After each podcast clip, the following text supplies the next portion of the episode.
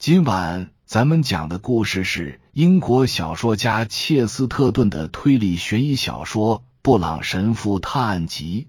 话接上回说到：“我听不懂你到底在说什么。”贾维斯说：“每个人都认为他是个有崇高理想的人，几乎达到了一个超越我们所有人的精神境界。他给自己塑造了一个光辉的形象。”另一个说。也知道如何对每个人催眠，让他们相信这个形象。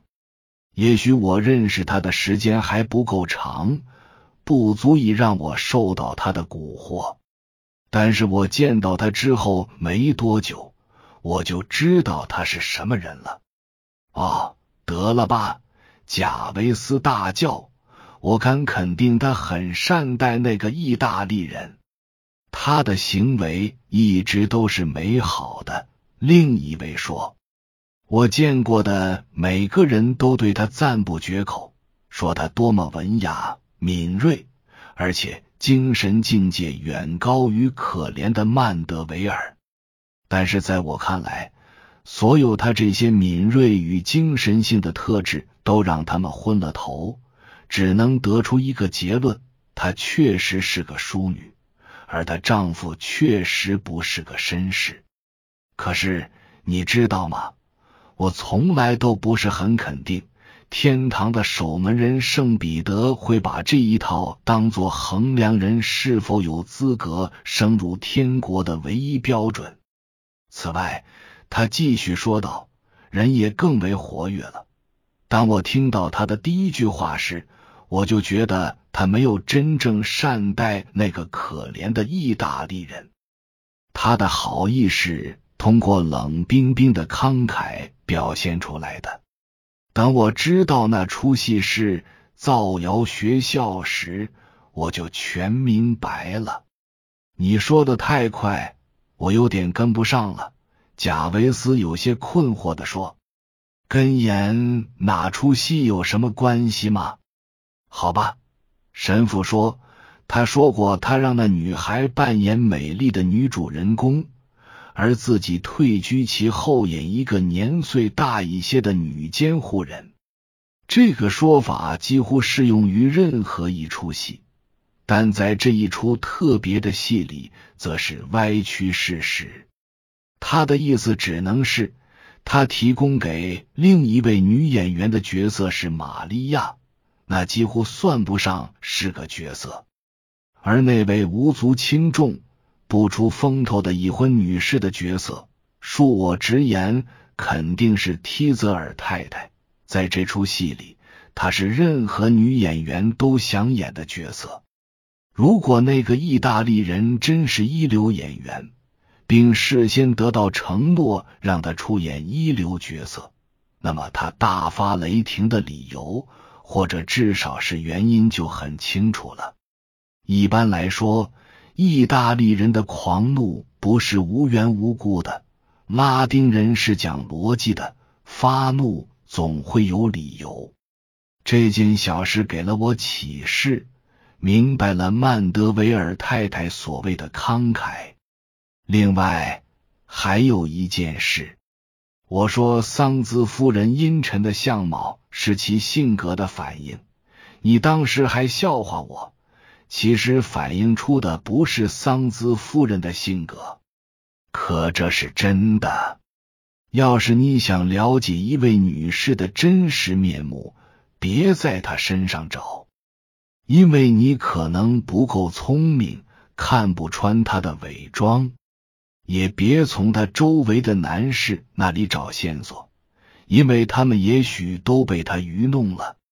但是你可以去看一看，总是在他身边的其他女士，尤其是他的下人，从那里你会发现他的真实面目。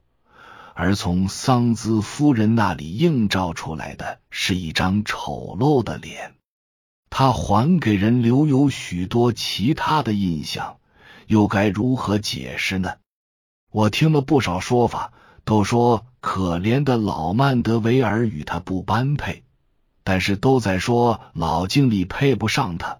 我敢肯定，这些都是间接从他那边传出来的。即使这样，谣言终究会露馅。很明显，大家都说听过他的倾诉，说自己在精神上感到多么困惑和孤独。你亲口说过他从不抱怨，并且引用他的话，说他如何默默的承受，使他的灵魂变得坚强。这是值得注意的。这种风格明确无误。喜欢抱怨的人其实是快乐的。只不过从天主教的角度看，有一些人性上的小缺点，我倒是对他们并不介意。但是那些标榜自己从不抱怨的人，就像魔鬼一样，他们真的很邪恶，就好比表面上自诩清心寡欲，本质上却在搞拜伦式的撒旦崇拜，难道不是这样吗？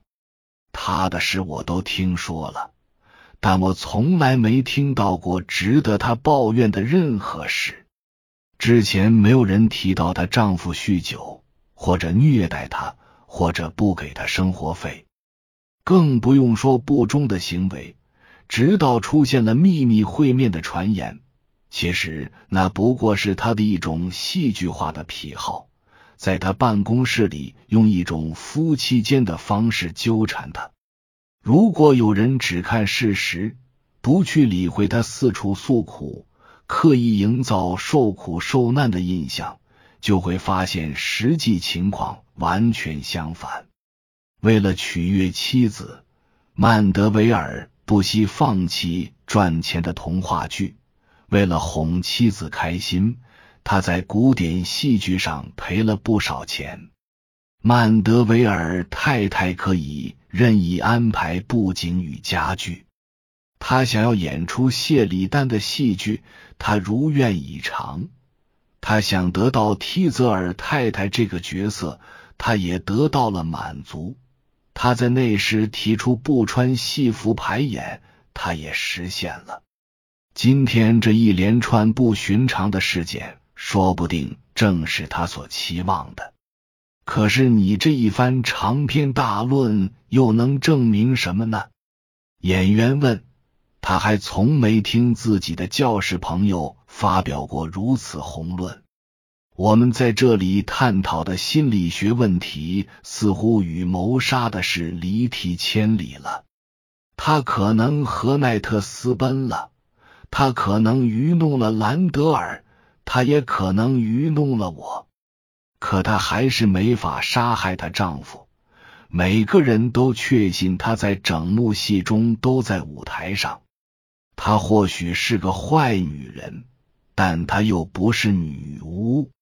呃，我可不那么确定。布朗神父微笑着说：“但是在这个案子里，他不需要施展巫术。”我现在知道，确实是他干的，手法真的很简单。你凭什么这么肯定？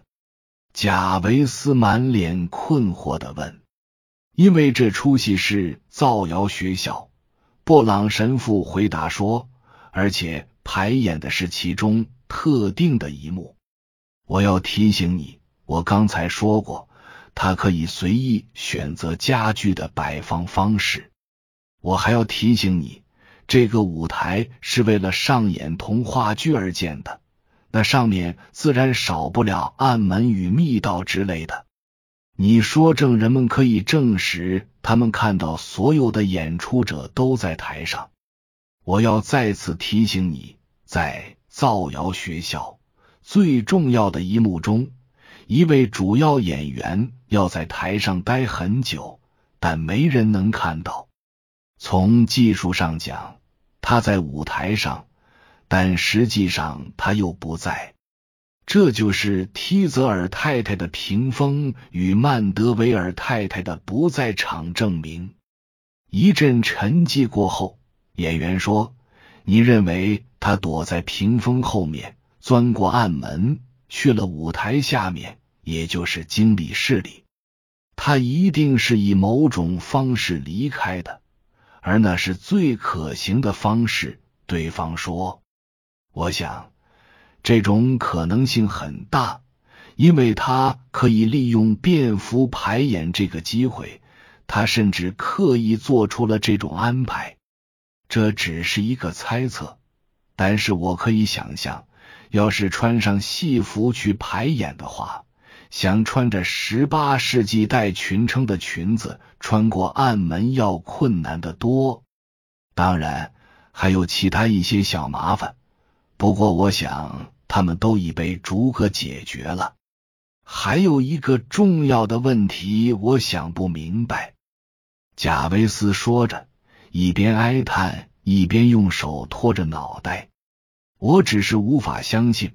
那么光彩照人又宁静祥和的人会有如此不端的行为？可以这样说，他在道德上是无可指摘的。他有那么强烈的动机吗？他就那么爱奈特吗？我希望是那样。他的同伴回答说：“那可算是最具人性的借口了。”可很遗憾的是，我对此持怀疑态度。她是想摆脱她丈夫，因为那人既手就又粗鄙，还挣不到大钱。她想要与一个有才华的、名声鹊起的演员在一起，扮演一个出色妻子的角色。但她本来没想借着造谣学校的这一幕下手。要不是万不得已，她不会与别的男人远走高飞。他不具备那种激情，他只是为顾及他可憎的体面。他一直暗地里恳求并纠缠着丈夫，要对方同意离婚，或者说不要再挡道了。可是对方拒绝了，并最终为此付出了代价。还有一件事你应该记住：你说那些文化人有更高的艺术品味。喜欢更具哲理的戏剧，但是别忘了，那都是些什么样的哲学？记清楚那群文化人把什么样的行为奉为圭臬？什么权利意志、生存权和体验权，纯粹是些废话，比该死的废话还要糟，全都是要命的废话。布朗神父皱起眉头。这是很少见的。在他戴好帽子、没入夜色的时候，他眉间的阴霾还没有散去。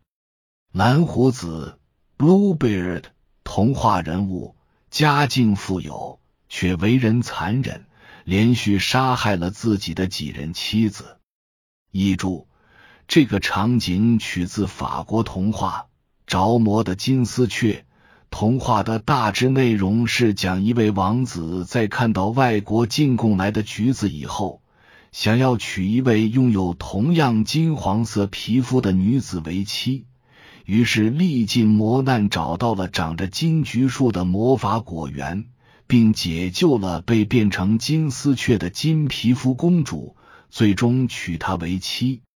译注：伊卜生 （Ibsen），挪威剧作家。诗人被公认为现代戏剧之父，代表作包括《玩偶之家》《人民公敌》等。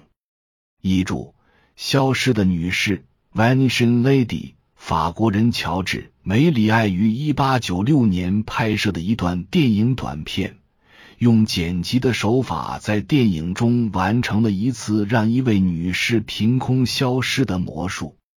译注。造谣学校，The School for Scandal，英国十八世纪风俗喜剧作家谢利丹的作品。该剧描写了一群无所事事的贵族人士，整日聚在一起，以造谣重伤为乐，破坏他人的名誉与家庭幸福。该剧的主要人物是一对兄弟，哥哥约瑟夫表面上知书达理。实为伪君子，弟弟查尔斯纵情享乐，却心地善良。译注：玛利亚 （Maria） 和梯泽尔太太 Lady Tizo，造谣学校剧中的人物。玛利亚是提泽尔爵士的被监护人，艾姆查尔斯却受到家人的阻挠。约瑟夫觊觎提泽尔爵士的财产，对他展开追求。但是玛利亚在剧中的戏份有限。提泽尔太太本是个淳朴的农家女，但嫁入豪门后。在上流社会这间造谣学校中，迅速沾染上各种不良习气，又与约瑟夫关系暧昧，是贯穿全剧的重要人物。遗嘱在造谣学校的最后一幕中，提泽尔太太到约瑟夫家的书房与他幽会，期间提泽尔爵士不期而至。他匆忙躲到书房中的一架屏风后面，一直藏到后来被约瑟夫的弟弟查尔斯揭穿。她只好对丈夫坦诚了自己的过失，同时也揭露了约瑟夫的虚伪。遗嘱：沃德雷爵士的失踪。阿瑟·沃德雷爵士身穿浅灰色的夏装，灰白头发的脑袋上。扣着他非常喜欢戴着招摇过市的白礼帽，他轻快的走在河边，从他家通往一小片房屋的路上，那里就像是他宅子的附属建筑。他走进去之后就不见了踪影，仿佛是被仙女拐走了。这起失踪事件极不寻常，又出乎意料，因为爵士对那地方轻车熟路。事发的环境又是那么简单，那个地方充其量只能算是个小村子，实际上它也就是孤零零的一条小街。它位于开阔的田野与平原中间，只是沿街而建的四五间店铺，都是附近居民日常生活必须的。所谓的居民，指的是住在大宅子里的一家人和替这家干活的几个农夫。街角处是一间肉铺，那好像是最后有人见到阿瑟爵士的地方。见到他的是住在他家的两个年轻人，他的秘书埃文·史密斯和被当做他保镖的约翰·达尔蒙。肉铺。隔壁的那间店铺，麻雀虽小，五脏俱全。这是乡村中常见的那种小店，有个小老太婆在店里卖糖果、拐杖、高尔夫球、口香糖、毛线球，还有褪色的信纸。下一间是一家烟草店，两个小伙子正是在往那里去的时候，最后一次看见了他们的主人。当时爵士就站在肉铺前面，在远处是有两位女士经营的一间昏暗的小裁缝铺，在店铺区的尽头是一家粉刷的白的晃眼的店，向过往行人出售非常清淡的大杯青柠檬水。顺着这条路朝前走，还可见到此地唯一一家像样的小旅店，只是它自成一体。